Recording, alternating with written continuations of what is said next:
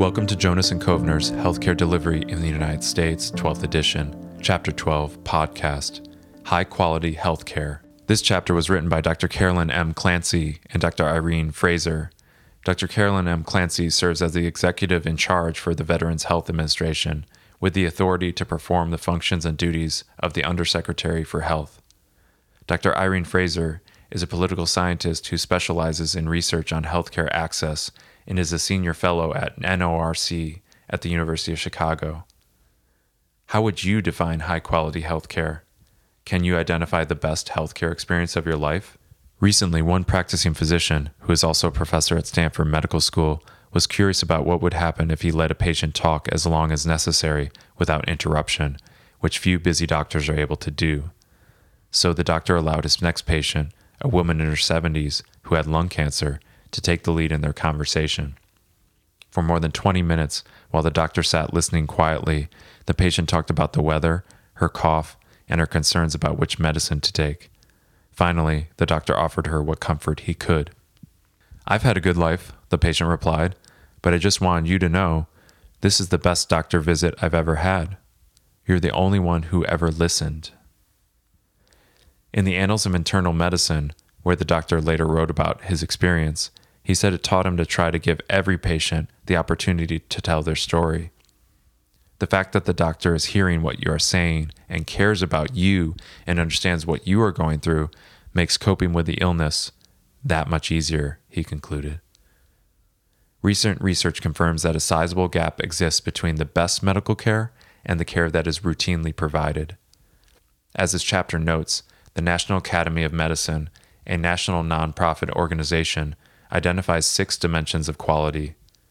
Healthcare should be safe, effective, patient centered, timely, efficient, and equitable.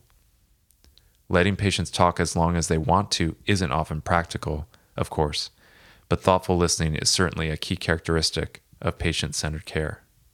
The chapter begins by explaining why measuring the quality of healthcare is so important especially given the broad access patients now have to online information about the comparative performance of doctors, hospitals, and other healthcare providers and organizations. The chapter then looks at how the quality of healthcare in the United States compares to that in other countries. The results are sobering, showing that in many years the United States both spends more than comparable nations and ranks lower or even lowest in quality. The chapter's authors explore ongoing efforts to measure and improve the quality of care and to reduce avoidable harm. They present a framework for improving quality that relies on measuring results, doing what works, seeking process improvements in the way care is organized and delivered, and prioritizing quality and safety. Next, they look at ways to incentivize quality care, including professionalism, public reporting, payment, national and regional quality improvement initiatives, consumerism, and regulation. The authors examine how well each of these incentives work.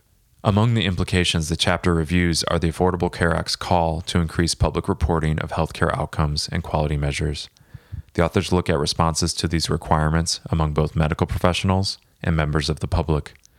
They note that patients are often not in a position to choose between providers based on what they may know or find out about comparative quality. Recent and promising trends in quality improvement and the role healthcare managers and administrators can play in promoting quality conclude the chapter.